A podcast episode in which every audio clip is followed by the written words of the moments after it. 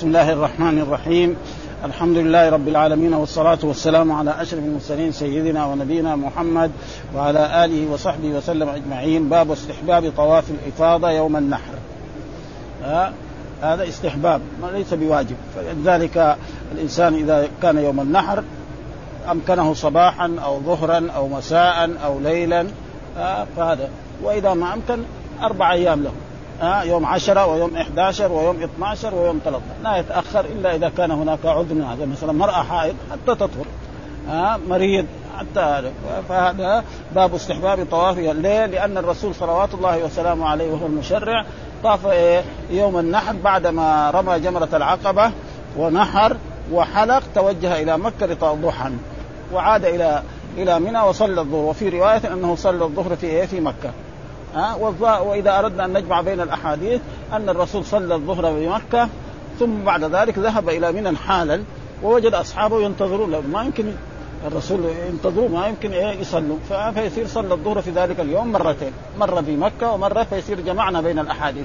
وإلا بعض الصحابة يقول إنه صلى الظهر بمكة. ها؟ وبعضهم يقول صلى الظهر بمنى الصحابة اللي كانوا مع الرسول صلى الله عليه وسلم. فإذا المسألة سهلة. ها؟ فإذا هذا استحباب الطواف. ما هي هذا الطواف الذي هو ركن من أركان الحج. ها؟ لقول الله تعالى وليطوفوا بالبيت العتيق. وأما طواف القدوم في الحج هذا تقريبا إما واجب كما تقول المالكية أو سنة كما يقول الحنابلة والشافعية ومذهب الإمام أبو حنيفة. لا علم لي إيش يقول في هذا الموضوع. نعم فهذا يوم النحر ويوم النحر هو يوم عشرة ها فهذا ليه؟ لأن الرسول طاف في ذلك اليوم إيش الدليل على ذلك؟ قال حدثنا محمد بن رافع حدثنا عبد الرزاق قال أخبرنا عبيد الله بن عمر عن نافع عن ابن عمر أن رسول الله أفاض يوم النحر هذا محل الشاهد ها أفاض يعني طاف الرسول ذهب إلى مكة ثم رجع فصلى الظهر بمنى هذا مين اللي يقول هذا؟ نعم يعني ابن عمر ومعلوم ابن عمر عبد الله بن عمر يعني انه صلى الظهر إيه؟ بمنى. غيره يقول صلى الظهر بمكة. صحابي برضه. إذا كله صادق. إيش كيف نجمع بينهم؟ نجمع بينهم. أن الرسول صلى أول بمكة ثم جاء ووجد أصحابه ينتظرون. لأنه ما يمكن يصلي. مثلا الإمام إذا الرسم الحين في في في في أي مسجد إذا تأخر شيء بسيط ما ليس له أن يقدم واحد يصلي. وإذا أراد يعاكس معهم إذا جاء يخليهم يعيدوا الصلاة من جديد.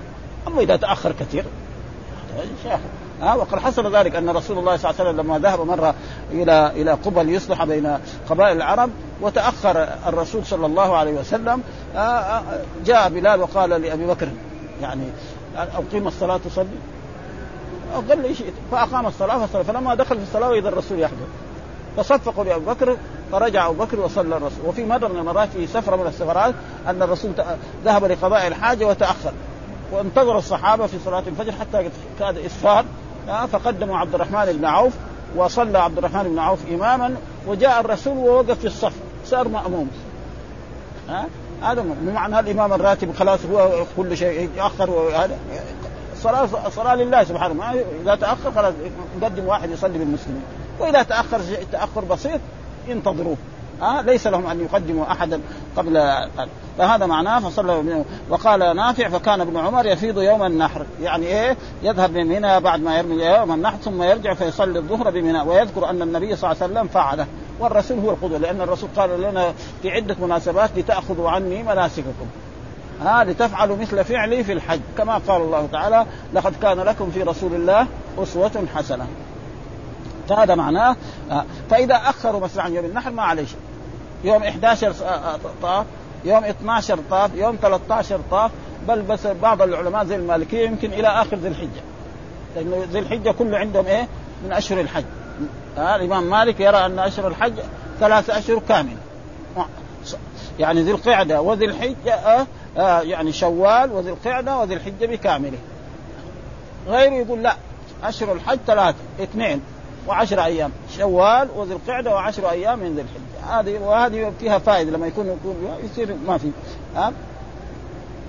ثم ذكر كذلك الحديث الثاني قال حدثنا زهير بن حرب حدثنا إسحاق بن يوسف الأزرق أخبرنا سفيان عن عبد العزيز بن رفيع رفيع قال سألت أنس بن مالك قلت أخبرني عن شيء قالته عن رسول الله صلى الله عليه وسلم. أين صلى الظهر يوم التروية؟ قال بمنى. متى يوم التروية؟ يوم ثمانية. هذا يسمى يوم ليش سمي يوم التروية؟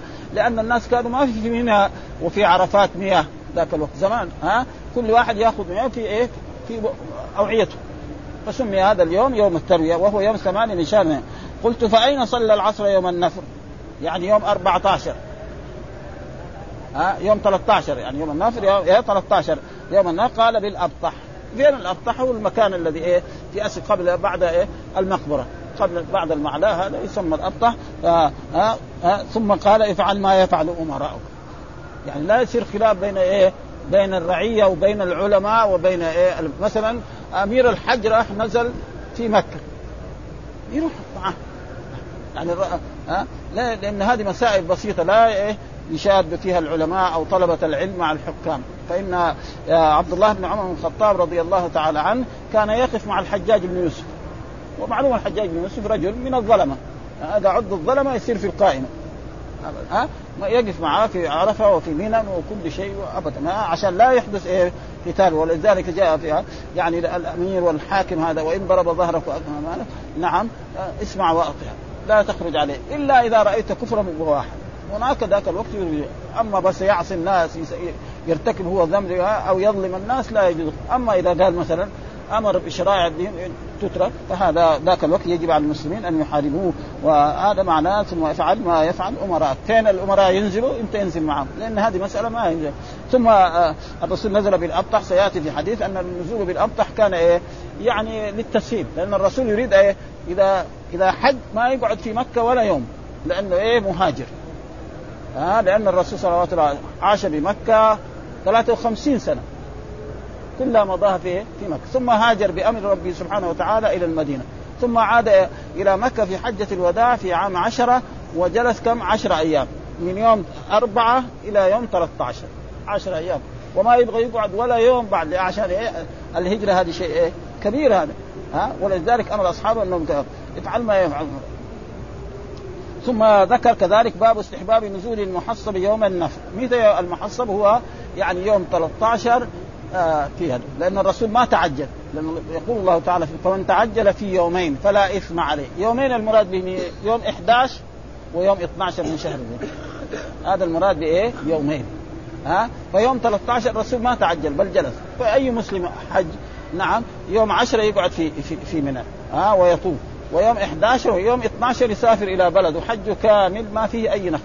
رسول الله صلى الله عليه وسلم ما تعجل بل جلس يوم 13 كمان.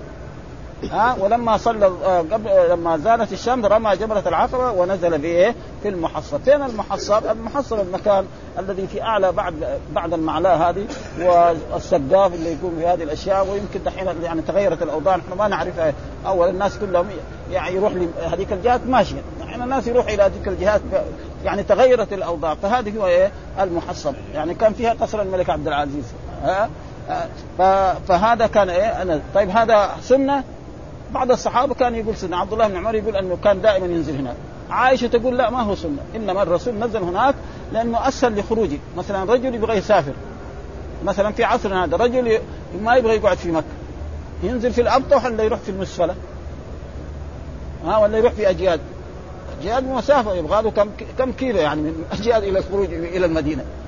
هذا فمسألة. وكان عبد الله بن عمر دائما هو المسائل التي مثل هذه البسيطة دائما يعني يتأسى برسول الله صلى الله عليه وسلم. فلذلك يعني عبد الله بن عباس وعائشة تقول إن الرسول نزل بالمحصب يعني نزولا هذا. والسبب كذلك في نزوله أن الرسول صلى الله عليه وسلم كانوا اجتمعوا قريش.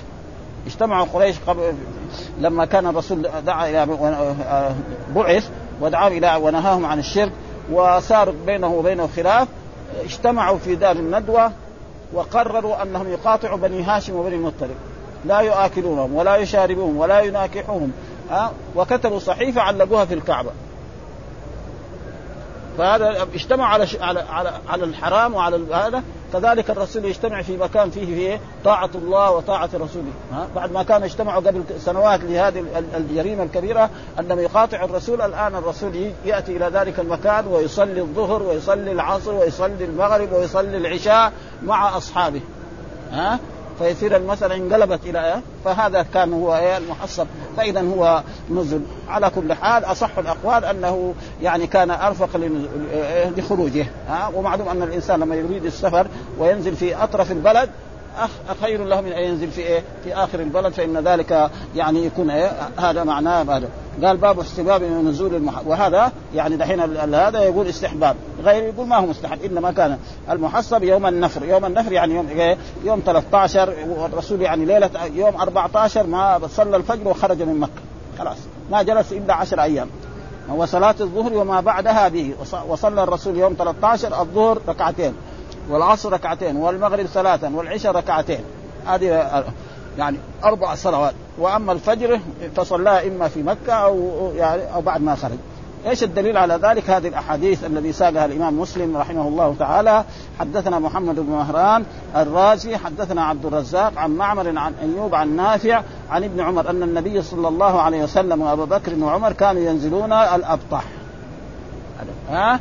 عن عبد الله بن عمر يروي أن الرسول صلى الله عليه وسلم وأبو بكر كذلك في خلافته وعمر كانوا ينزلون الأبطح فهو كذلك كان دائما ينزل الأبطح نعم. وعائشة تقول لا إنما الرسول ما هو سنة ولا هو مستحب إنما كان إيه؟ أرفق. والمسألة فإذا امكن فما في شك رجل يريد السفر دوام فهذا ها؟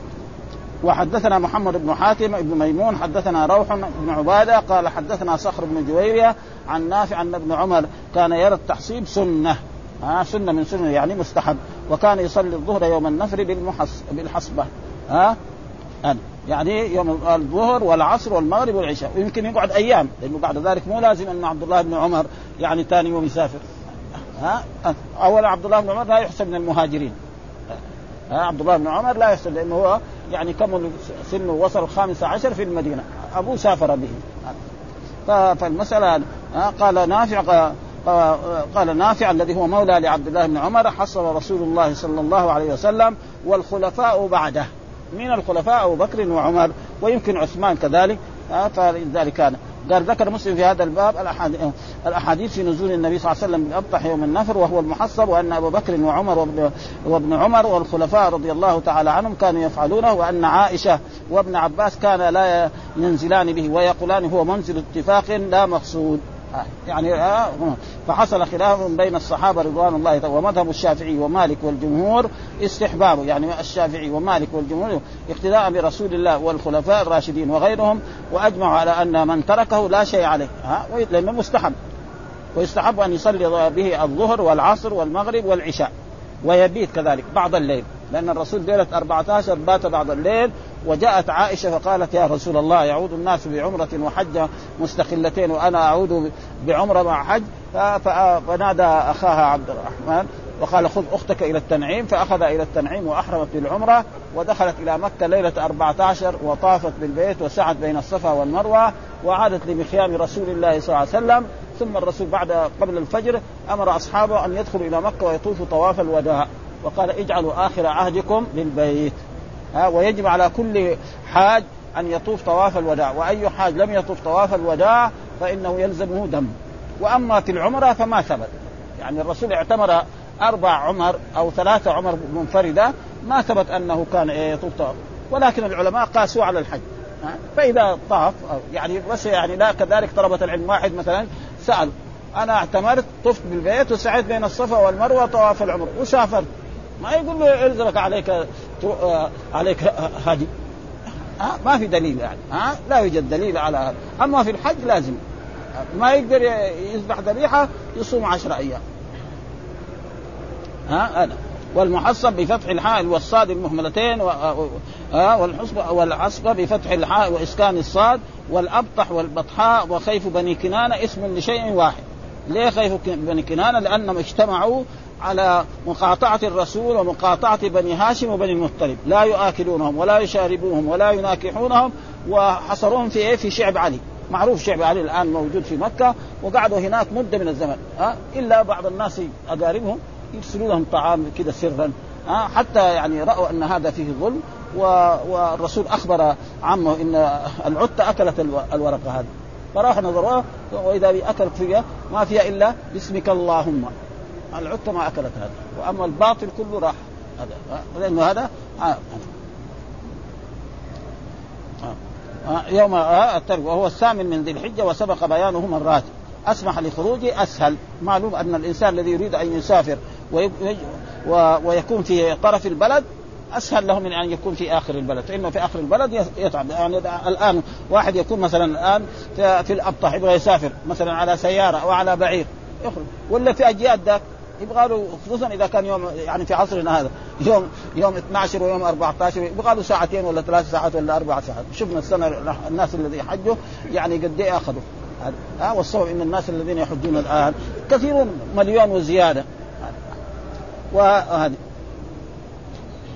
وحدثنا أبو بكر بن أبي شيبة حدثنا حفص بن غياث حول الإسناد وقال حدثنا أبو الربيع الزهراني حدثنا حماد يعني بن زيد حول الإسناد وقال حدثنا أبو كامل حدثنا يزيد بن زريع حدثنا آه، حبيب المعلم آه، كلهم عن هشام بهذا الإسناد هشام هشام ابن عروة وهو يعني آه، وحدثنا عبيد بن حميد أخبرنا عبد الرزاق قال أخبرنا معمر عن الزهري الذي هو شيخ المحدثين في الحجاز عن سالم أن أبا بكر وعمر وابن عمر كانوا ينزلون الأبطح. أن سالم سالم مين؟ سالم ابن إيه؟ ابن عبد الله بن عمر وهو أحد الفقهاء السبعة في المدينة يعني من علماء المدينة من التابعين.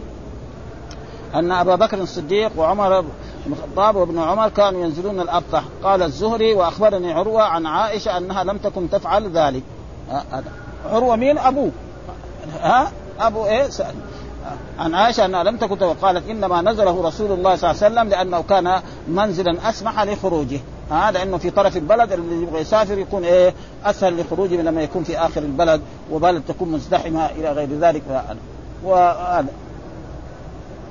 وكذلك قال حدثنا أبو بكر بن أبي شيبة وإسحاق بن إبراهيم وابن أبي عمر وأحمد بن عبدة واللفظ لأبي بكر. حدثنا سفيان بن عيينة عن عمرو عن عطاء عن ابن عباس وهو عبد الله بن عباس. ليس التحصيل بشيء يعني ليس من السنة. ها أه؟ النزول هناك إنما هو منزل نزله رسول الله صلى الله عليه وسلم. وجاء في بعض الأحاديث أن الرسول صلى الله عليه وسلم لما أرسل أبا رافع وأبا رافع هذا مولى لرسول الله يعني كان عبدا مملوكا وأعتقه الرسول وقال له يا رافع اذهب. ها تقدم أنت. فتقدم شاف هذا المكان برح نزل. يقول ما قال له الرسول انزل هناك. فهو نزل. جاء الرسول فين يا رافع؟ قال له هذا المكان. يصير إيه؟ ما هو سنة. ها يعني إيه؟ يعني كل ما مثلا الناس آه، العرب يحب مثلا يكون واسع. ابدا. إنه منزل نزله وحدثنا كذلك قتيبة بن سعيد وأبو بكر بن أبي شيبة وزهير بن حرب جميعا عن ابن عيينة التي هو سفيان قال زهير حدثنا سفيان بن هناك عن ابن عيينة بالعنعنة. بعدين قال حدثنا سفيان. عشان إيه؟ تروح العنعنة. ها؟ لأن العنعنة تدليس.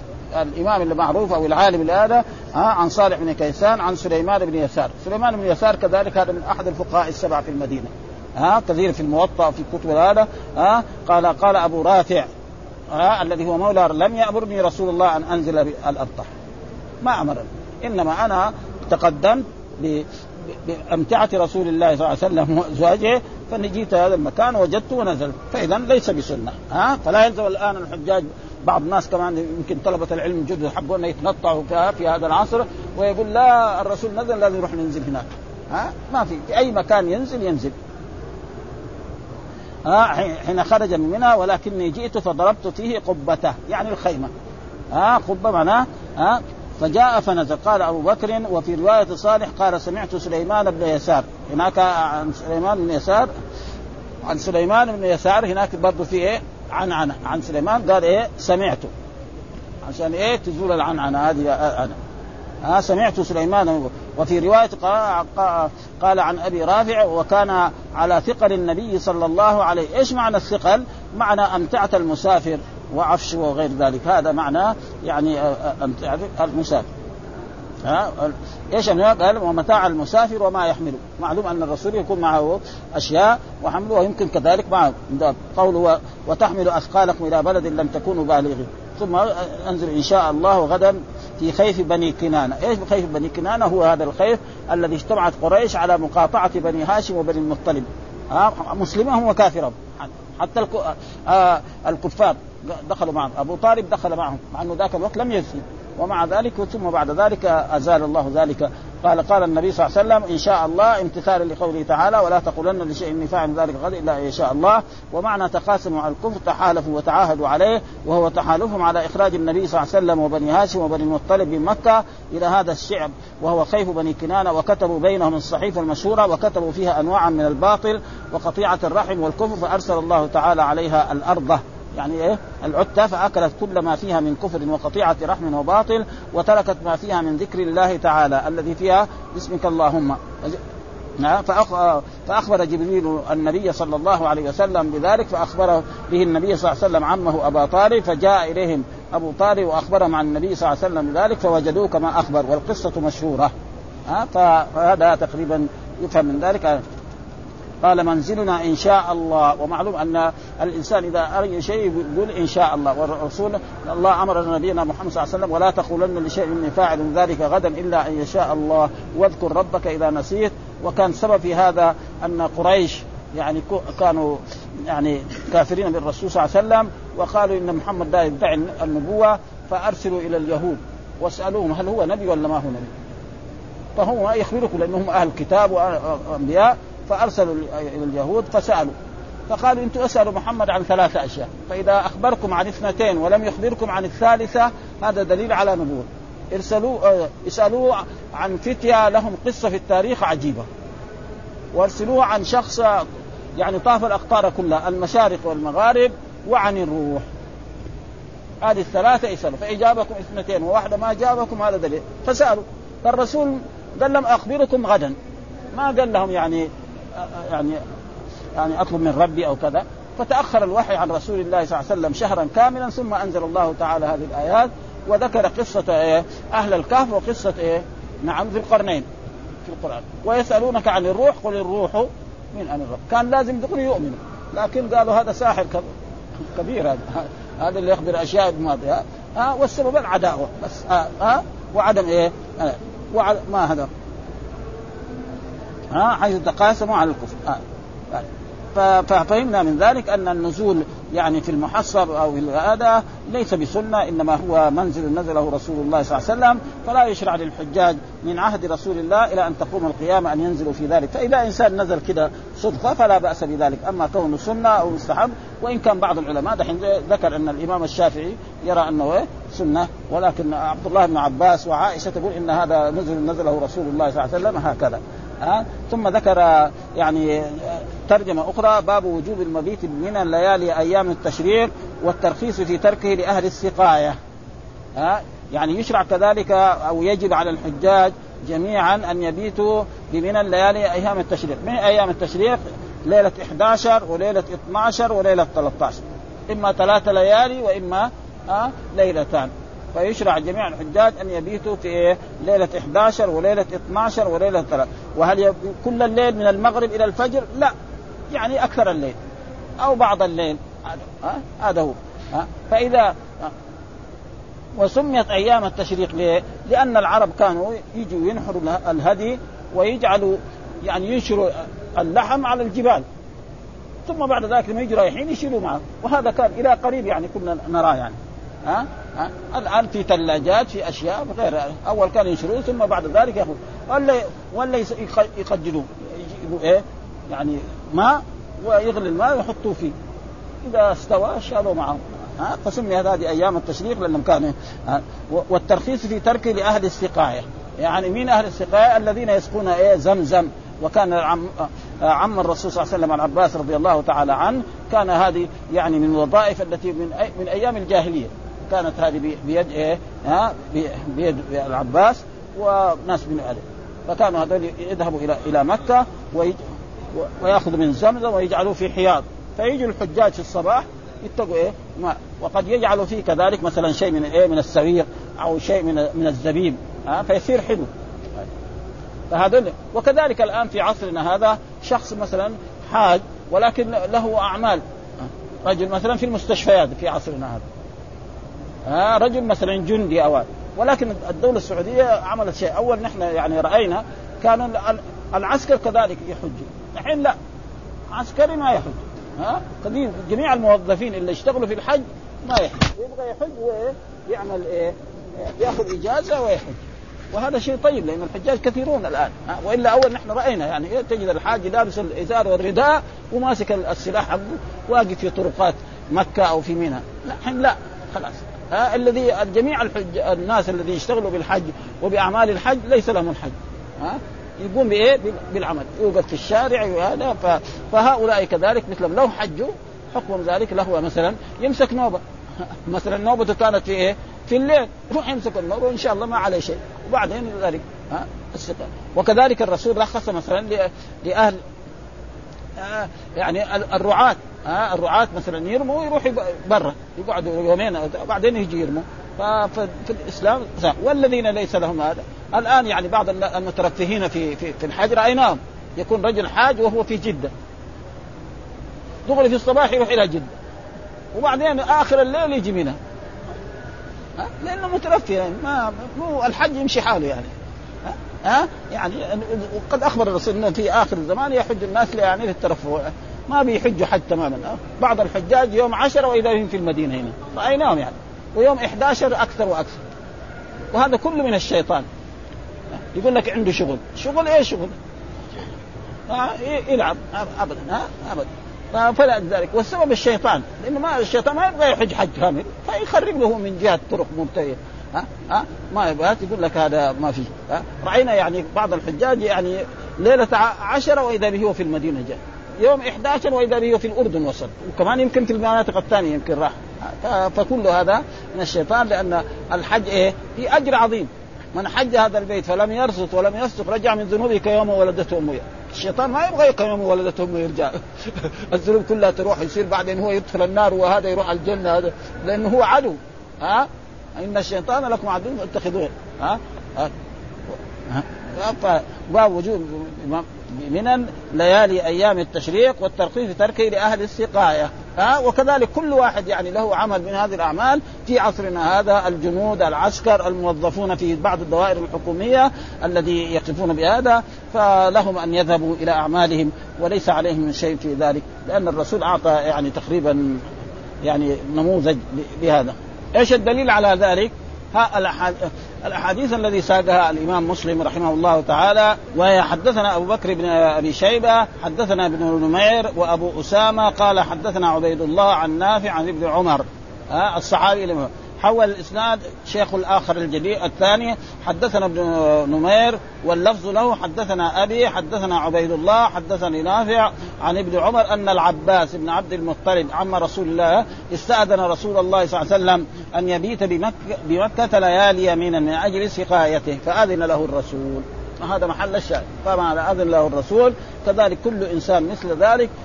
فهذا له الإذن. ولا وليس عليه لا هدي وليس عليه دم وليس عليه صيام ولا شيء. لأن الرسول رخص للعباس وكل ما كان مثل العباس لأن الرسول يعني آه السنة قول الرسول فعله تقريره. استأذن العباس وأذن له. معناه إنه ذلك جائز. وأن ليس عليه شيء. فأذن له. يقول وهذا يدل على يدل لمسألتين. أحدهما أن المبيت بمنى ليالي أيام التشريق مأمور به. يعني إيه؟ من مناسك الحج. وهذا متفق عليه. ولكن اختلفوا هل هو واجب أم سنة. وللشافعي فيه قولان. أصحهما واجب. وكذلك المالكية. وكذلك الحنابلة. ها؟ وقال مالك وقال مالك وأحمد. والثاني سنة. وبه قال ابن عباس والحسن وأبو حنيفة. ها؟ يقول أنه ما عليه شيء. فمن أوجبه أوجب الدم في ترك وإن قلنا سنة لم يجب الدم في ترك لكن يستحب. وفي قدر الواجب من هذا المبيت قولان للشافعي أصحهما الواجب معظم الليل يعني أكثر الليل. ها؟ مثلا مرات يكون الليل إيه؟ أيام الشتاء يكون 12 ساعة ومرات يكون أربع ساعات. ها؟ رأينا ذيك الأيام أيام كان الصيف يعني تقريبا يعني أربع ساعات أربع ساعات ونص. الآن ما شاء الله صار يمكن 11 ساعة في وقتنا هذا. ها؟ الآن بيأذن بالزوال تقريبا ستة ونص والفجر تقريبا خمسة. ها؟ وبالغروب معروف يعني ها؟ يعني تقريبا آه الآن عشرة تقريبا.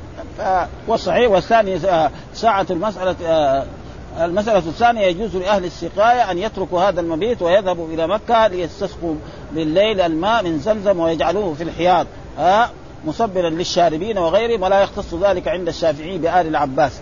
أي واحد عباس قد ها؟ مثلا الآن العمال اللي يشتغلوا عند دلة كذلك. حكمهم هذا. ابدا. يروح هناك يشتغلوا بهذا ها؟ سواء الموظفين الذين يشيلوا الزمزم ولا اللي اللي يخدموا. ها؟ يقوموا من رؤسائهم وغير ذلك. الحكم واحد ما يتغير. ها؟ لأنه كانت زمزم بشكل غير هذا. الآن يعني بشكل أحسن ما يكون من جميع من جهة النظافة ومن جهة هذا والناس لا يرون زمزم ومعروف أنه يعني كانت المسألة يعني وكان له هذا وكذا لو أحدثت سقاية أخرى كان للقائم بشانها ترك المبيت هذا هو الصحيح. وقال بعض يختص الرخصة بسقاية العباس وهذا مو صحيح. وقال بعض يختص بآل عباس يعني مو بس العباس يعني آله أولاده وأحفاده وهكذا يكتب بني هاشم من آل العباس وغيره فهذه أربعة أوجه لأصحابنا. أصحها الأول والله أعلم أن سقاية العباس حتى حق لآل العباس كانت للعباس في الجاهلية وأقرها النبي صلى الله عليه وسلم. يعني كانت في الجاهلية قبل الإسلام كذا لعباس. ومعلوم أن أن الوظائف التي كانت. ل... ل... لأولاد عبد المطلب القصي أربعة ها السقاية والحجابة والرفادة ها. الحجاب معناه يعني يعني مفتاح البيت عندهم. وكان هذه يعني عثمان ف... ف... ف... وأبقاها الإسلام كما حتى أن الرسول لما أخذ المفتاح وفتح باب الكعبة ثم رده إلى إلى إلى عثمان. يعني شيء ها؟ ولا يجوز لأحد أن يأخذه منهم أمانة. ها؟ وجاء في ذلك إن يعني ادوا الأمانات إلى أهلها. هذه سبب نزول الآية. والأمانات شيء كبير يعني. ثم ذكر هذا الحياة حدثنا كذلك إسحاق بن إبراهيم أخبرنا عيسى ابن يونس حول الإسناد مثله. هذا وقال حدثنا محمد بن منهال الضرير حدثنا يزيد بن زريع حدثنا حميد الطويل عن بكر بن عبد الله المزني قال كنت جالسا مع ابن عباس عند الكعبة فأتاه أعرابي. يعني معلوم أن عبد الله بن عباس بعد ذلك جلس في مكة سنين طويلة يعلم الناس العلم ثم بعد ذلك ظهر له يقول هو فهم أن هذه مكة يعني تتضاعف السيئات فيها. فقال هو لا يسكن في مكة وذهب إلى الطائف وسكن هناك وترك. قال إيه؟ لأن الله يقول مثلا ومن يرد فيه بإلحاد بظلم نذقه من عذاب أليم. فقال هذه بلدة ما يعني معناها كأن السيئة. وأصح الأقوال أن السيئة في مكة بسيئة واحدة. هذا هو الصحيح. ها؟ ولكن السيئة في مكة تصير كبيرة شكلها. ها؟ ها؟ هذا وإلا سيئة واحد. معلوم يعني في في شخص مثلا يرتكب جريمة في بيت السلطان يعني رجل عادي يرتكب جريمة في بيت سلطان أو أمير أو حاكم. غير لما يرتكبها في بيت إيه؟ شخص عادي.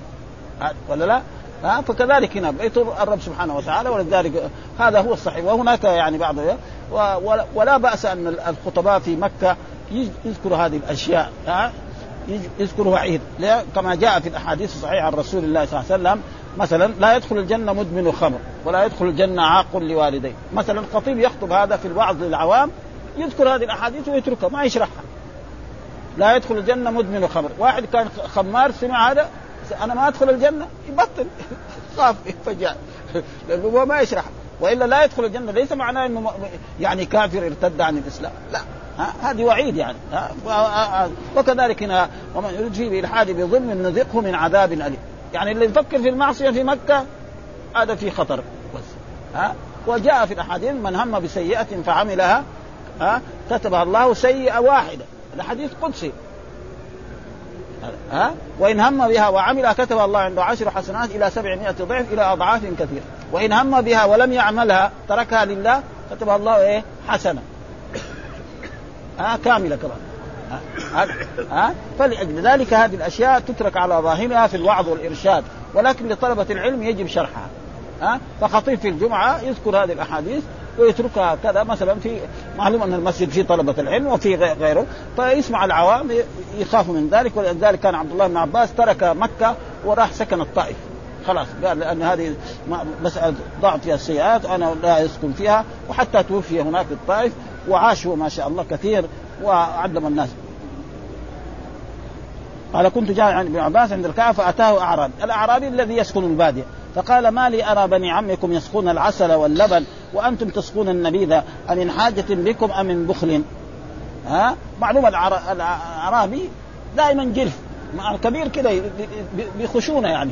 ما في هذه يعني أنتم بني عمكم يعني القرشيين الآخرين يطعموا العسل.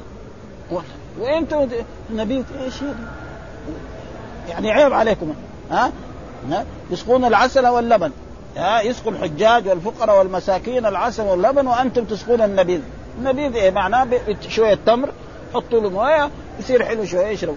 واما العسل ما يحتاج العسل معروف يعني أحلى شيء يعني.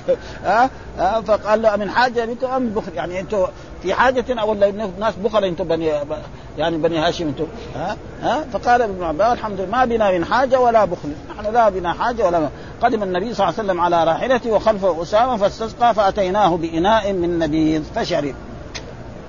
نحن عشان نتأسى الرسول سقيناه يعني أن السقايه فشرب وسقي وسقى فضله أسامة. ها بعد ذلك العربي قال أحسنتم واجبتم الحين جاب دليل. نحن أسقينا الرسول. فإذا أسقينا الرسول غير الرسول من باب أولى كثير ها فكان على كل حال يعني تقريبا هو اقتنع الأعرابي من ذلك. فكذلك الآن يعني الاشياء الموجوده الآن.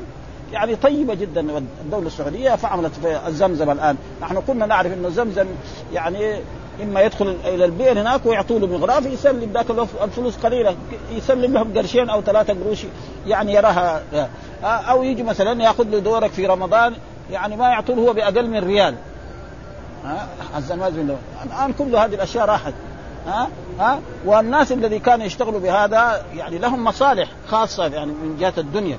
ها الدولة حفظتهم له. يعني دحين الحاج لما يجي مكة ويسلم يسلم أجرة المسكن والسيارة وأجرة كذلك الزمازمة شوف لهم 10 ريال ولا 20 ريال يعني يعني ما ماشية يعني.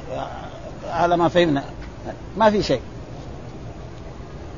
ها ثم قال باب فضل القيام بالسقاية والثناء على أهلها. ها السقاية الحجاج هذا فيه فضل عظيم جدا. وإذا أعطي شيء من الدنيا فلا بأس يأخذ. يعني زي ما كان الناس في مكة يفعلوا ذلك. وكانت المسائل يعني يعني بعض الناس ما يعرف أين هذا؟ ويمكن كمان قبلنا. يعني نحن رأينا زمزم هذا يشرب الآن في المدينة. كان كذا أحقاق صغار نعم يبيعوها ثلاثة أربعة بريال. فواحد مثلا يكون محتضر في أي بلد بالملعقة يحطوا له في إيه؟ في فمه. ولا يرشوا له على الكفن حقه ولا يأخذ من هذه الزهاء ويروح بلده هناك ويصبها في خمسة نكات من الماء ويسقي الناس إنه أسقاهم زمزم. دحين ما شاء الله يعني أنا كنت في مكة اشتريت من البراميل هذه بكم في خارج جدة بكم ب 15 ريال. الزمزمية مليانة ب 15 ريال يعني شيء رخيص بلاش واذا كان أنا يمكن إيه أشتري الزمزمية وأمليها في هناك في الحرم يعني ممكن. لكن نحن سلمنا. فهذه نعم من نعم الله سبحانه وتعالى. يعني أكرم الله بها الناس الذي في هذا العصر. والا أول زمزم ابدا بهذه الطريقة. ها؟ أنا رأيت يعني كذا زمان يبيعوها صغيرة ابدا. ها؟ شفناها يعني. ها؟ الآن كلها هذه ما راحت ابدا. ها؟ يبيعوها يمكن ثلاثة بريال ولا وذاك الوقت الريال له قيمته مو زي دحين. دحين الريال ما ما له قيمة. حتى ولدك الصغير لو أعطيته ريال يقول ما يبغى يبغى خمسة ريال. على طول ابدا. ها؟ ها؟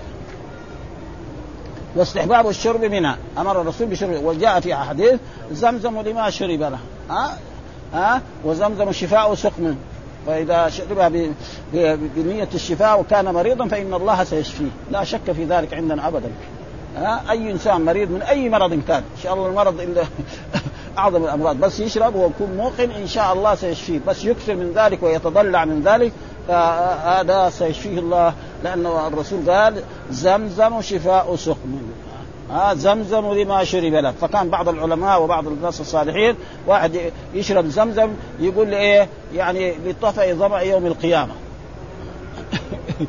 كده بقى ها أو لفتوح في العلم أو في الحديث أو في هذا ربنا يعطيه ذلك. ها باب فضل القيام بالسقاء والثناء على أهلها. الذين يسقون ها واستحباب الشرب منها ويجوز شربها. يعني الرسول كان شربها قائم. وليه؟ لأنه محله مويه ها هذا قرينا؟ خلاص. إيه إيه إيه. إيه باب الصدقة بلحوم الهدايا وجلودها وجلالها ولا يعطي الجزار منها. كذلك هذه باب إيه؟ باب الصدقة بلحوم الهدي الهدي معروف ها يعني فمن تمتع بالعمرة إلى الحج فما استيسر من الهدي. فمن لم يجد فصيام ثلاثة أيام في الحج وسبعا الهدي يلزم مين؟ من الحجاج يلزم المتمتع والقارئ. الهدي يلزم لمين؟ اثنين صنفين من الحجاج. المتمتع الذي أحرم بالعمرة وفرغ منها ثم أحرم بالحج يوم ثمانية.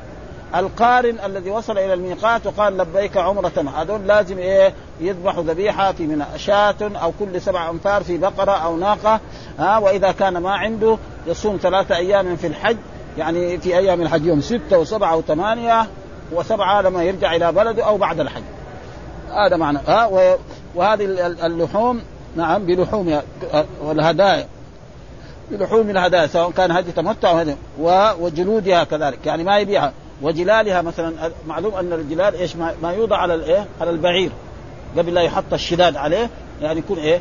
كناية عن قطعه من الإيه؟ من القماش أو من الصوف أو غير ذلك. هذه كذلك ما ما يبيعها مثلا إيه؟ واحد يذبح الهدي ويوزع اللحم. يقول لا هذه أنا أنقلها لإيه؟ الجمل الثاني اللي ما هو ما هو ما هو هدي. ما يصح ها؟ كل الأشياء توزع. الجلد يوزع ولا يجوز إيه؟ والجزار كذلك الذي يذبح وهذا ما نعطيه من اللحم. نعطيه من إيه؟ فلوس ها؟ خمسة ريال عشر ريال مية ريال أقل دحين في عصرنا مية ريال. شوفنا هنا الضاحي في في المدينة هنا. عنده ضحية مرات يسلم 100 ريال. حتى يحصل له لأنه هو ما يعرف. وهذا حقيقة قصور يعني من إيه من الناس. يعني يعني كان لازم كل مسلم يعرف يذبح وزينا نحن عمره ما ذبح ولا شيء. يسلم 50 ريال غصب عنه. وامثالنا كثير يعني زي, زي هذا الشيء. ها لكن في شعب ما يعرف. ما في يعني رأينا ما شاء الله ما في يمني ما يعرف هذه لها ابدا. ها؟ لا يوجد يمني ما يعرف يذبح ويسلخ هذا لا يوجد. أما الناس الثانية المتمدنين هذول هذول كلهم تقريبا. ولذلك كان يجب كذلك الشباب يتعلم كل شيء. مثلا شاب في البيت يكون عنده مطرقه عنده كلبتين. أشياء بسيطة يقولوا له سلم 5 ريال 10 ريال 20 ريال. ابدا ها؟ يعني يجب هذه الأشياء الإنسان يعرفها. ها؟ وعشان ما أنا. فيقول ولا يعطى الجزار منها على أنه إجرة. إنما يعطيه على أنه إيه؟ يعني فقير أو أنه يعني وجواز الاستنابة في القيام عليها. فإن رسول الله صلى الله عليه وسلم نحر بيده الشريفه 63 بدنة وأمر علي بن أبي طالب أن ينحر الباقي وهو 37 ها فإذا إنسان زي ما الآن في العصر هذا أن الحجاج يجوا ويشتروا الهدي مثلا يسلموا 300 ريال أو هذا للراجح والبنك الإسلامي يشتري الذبائح ويذبحها له جائز. ما في أه؟ زي ما يرسل أخا له أو صديقا له أو حجاج عشر امتار يقول لواحد أنت روح ابن الزرع اشتري لنا الهدي وأذبحه ووزعه. ما في شيء. هذا أه؟ هو معناه.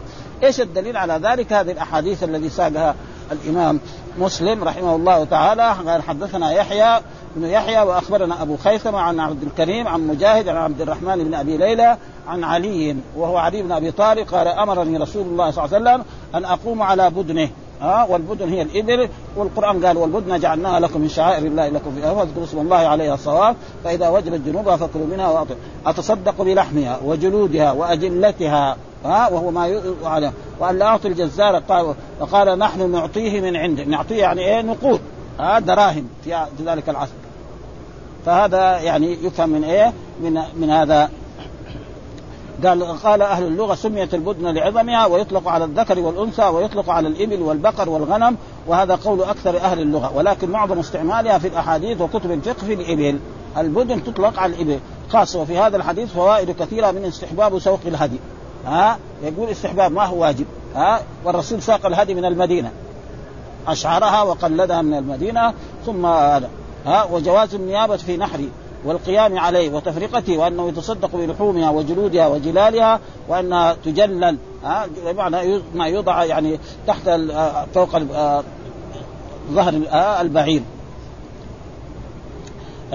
تكون أن يكون جلا حسنا أن تجل واستحب أن يكون جلا حسنا يعني إيه؟ يعني ثمين ويكون قديم مشقق وأن لا يعطى الجزار منها لأن عطيته عوض عن عمله فيكون في معنى بيع جزء منها وذلك لا يجوز. وفيه جواز الاستئجار في النحر ونحوه ومذهبنا أنه لا يجوز بيع جلد الهدي ولا الأضحية ولا شيء من أجزائها لأن لا ينتفع بها في البيت ولا بغيره سواء كان تطوعا أو واجبين. لأنه الهدي قد يكون واجب وقد يكون متطوع انتفاع بالجلد وغيره باللبس وغيره ولا يجوز إعطاء الجزار منها شيئا بسبب جزارته. هذا مذهبنا ويريد مذهبنا يعني مذهب الإمام الشافعي لأن وبه قال عطاء والنخعي ومالك وأحمد وإسحاق هذول كلهم أئمة. و وحكى ابن المنذر عن عن ابن عمر وأحمد واسحاق وإسحاق أنه لا بأس ببيع جلد هديه ويتصدق بثمنه، يعني باعه يتصدق بثمنه، وهذا يمكن. قال ورخص في في بيع أبو ثور. وهذول كلهم ليس لهم يعني كلامهم ما, ما يؤخذ وقال النخعي والاوزاعي لا بأس أن يشتري به الغربال والمنخل والفأس والميزان. يعني أشياء بسيطة زي هذه يشتريها بإيه؟ بنحو يعني يعطي مثلا الجلد ويأخذ إيه؟ غربال اللي ينخل فيها الدقيق. ها والمنخل والفأس والميزان ونحوهما. وقال الحسن يجوز أن يعطي الجزار جلدها وهذا منابذ للسنة. ما يجوز لأن الرسول أمر. والله وقال القاضي سنة وهو وهو عند العلماء مختص بالإبل. تجليل يعني إيه؟ وضع إيه؟ على ظهر إيه؟ الناقة أو ظهر البعير أنا.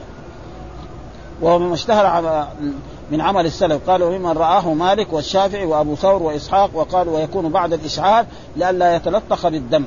قالوا ويستحب أن تكون قيمتها نفائسها بحسب حال المهدي. يعني واحد أمير يجيب إيه؟ الجلل يكون أحسن شيء. لأنه لما يركب البعير هو أو عنده فرس السرج حق الفرس الغني غير والرجل الجزور والبقر. وقال العلماء الجزور بفتح الجيم وهي البعير. وقال القاضي وفرق بين البدن والجزور. وكل واحد. لأن البدن والهدي ما ما ابتدأ اهداؤه عند الإحرام والجزور ما اشتري بعد ذلك. كده يقول فسره يعني اللي يشتري زي في مكة ولا يشتري في في منى مكانه. فتوهم السائل أن هذا حق في الاشتراك فقال في جوابه الجزور لما اشتريت اشتريت للنسب. صار حكمها كحكم والمقصود يعني تقريبا هذا. أمرنا رسول الله أن نشترك في الإبل والبقرة كل سبعة منا في بدنه. هذا. ها؟ وإلا في الشاة كل شاة فالرجل مع زوجته لازم لهم شاتان. أو خروفان. وقال محمد بن حاتم حدثنا وكيع حدثنا عروة بن ثابت عن أبي الزبير عن جابر بن عبد الله قال حججنا مع رسول الله صلى الله عليه وسلم فنحرنا البعير عن سبعة والبقرة عن سبعة. معناه عن علم رسول الله وهذا تقرير من رسول الله صلى الله عليه وسلم لأن السنة قول الرسول فعله تقريره. وحدثنا محمد بن حاتم حدثنا يحيى بن سعيد عن ابن جريج أخبرني أبو الزبير أنه سمع جابر بن عبد الله قال اشتركنا مع النبي صلى الله عليه وسلم في الحج والعمرة كل سبعة في بدنة. فقال رجل لجابر أيشتركوا في البدن ما يشترك في الجزور؟ قال ما هي إلا من البدن. وحضر جابر الحديبية. قال نحرنا يومئذ سبعين بدنة اشتركنا في كل سبعة في بدنة. ها؟ أه؟ وبعض في بعض الروايات يقول إن عشرة ولكن الصحيح أنها سبعة. هذا يعني هذه الأحاديث أصح. قال نحرنا يا بيت اشتركنا كل سبعة. وحدثنا محمد بن حاتم حدثنا محمد بن بكر أخبرنا ابن جرير أخبرنا أبو الزبير أنه سمع جابر بن عبد الله يحدث عن حجة الوداع قال فأمرنا إذا أحللنا أن نهدي ويجتمع النفر منا في الهدية وذلك حين أمرهم أن يحدوا من حجهم في هذا الحديث. ويجتمع النفر منا في هذه وهذا بعضهم استدلوا بهذا على أن الهدي يعني إذا كان إنسان متمتع له أن يذبحه قبل إيه؟ قبل يعني قبل قبل طلوعه لعرفة. استدلوا بهذا الحديث. قال فأمرنا إذا أحللنا. متى أحللنا؟ يوم إيه؟ أربعة من شهر ذي الحجة. ها فاستدلوا بهذا ولذلك بعض المذاهب زي مذهب الإمام الشافعي أن إنسان يعني إذا أحرم بالعمرة طاف وسعى وقصر له أن يذبح الهدي في مكة ويساوي هذا. وبعض العلماء يقول لا ما ليه؟ لأن حتى يبلغ الهدي محله. والرسول متى ذبح؟ ذبح. والصحابة أكثرهم كذلك ذبحوا لكن هذا يستدل بهذا وكانت صارت ضجة قبل سنوات طويلة بين بعض المشايخ الكبار يعني هذا واستدلوا بها. إذا أحللنا النهدي ومعلوم الإحلال كان إيه؟ قبل الحج. ها؟ ها؟ ويجتمع النفر منا في الهدي وذلك حين أمرهم أن يحلوا من حجهم في هذا الحديث. وحدثنا يحيى بن يحيى أخبرنا هشيم عن عبد الملك عن عطاء عن جابر بن عبد الله قال كنا نتمتع مع رسول الله صلى الله عليه وسلم بالعمرة فنذبح البقرة عن سبع نشترك فيها. برضه مثل إيه؟ الحديث الأحد. وحدثنا كذلك آه عثمان بن أبي شيبة حدثنا يحيى بن زكريا ابن أبي زائد عن ابن جريج عن ابن الزبير عن جابع قال ذبح رسول الله عن عائشة بقرة يوم النحر. ها؟ بقرة يعني عن زو... عن عائشة وغيرها. لأنه جاء في بعض الأحاديث دخل علينا رسول الله في أيام منى ومعه لحم بقر. ها؟ فهو لأن أزواج الرسول كنا كلهم متمتعات. أزواج الرسول كنا متمتعات. ما كان إيه ما ساقوا الهدي فالرسول ذبح عنه. ها فهنا قال عن عائشة والصحيح أنها عن عن الجميع. في دليل لماذا لماذا الصحيح عند الأصوليين أن لفظ كان لا يقتضي التكرار لأن احرامه بالتمتع بالعمرة إلى الحج مع النبي وسلم وإنما وجد مرة واحدة ها وجد مرة واحدة ويحج هو الله سبحانه وتعالى يعني. ها والحمد لله رب العالمين وصلى الله وسلم على نبينا محمد وعلى آله وصحبه وسلم باب استحباب نحر الإبل قياما معقولة.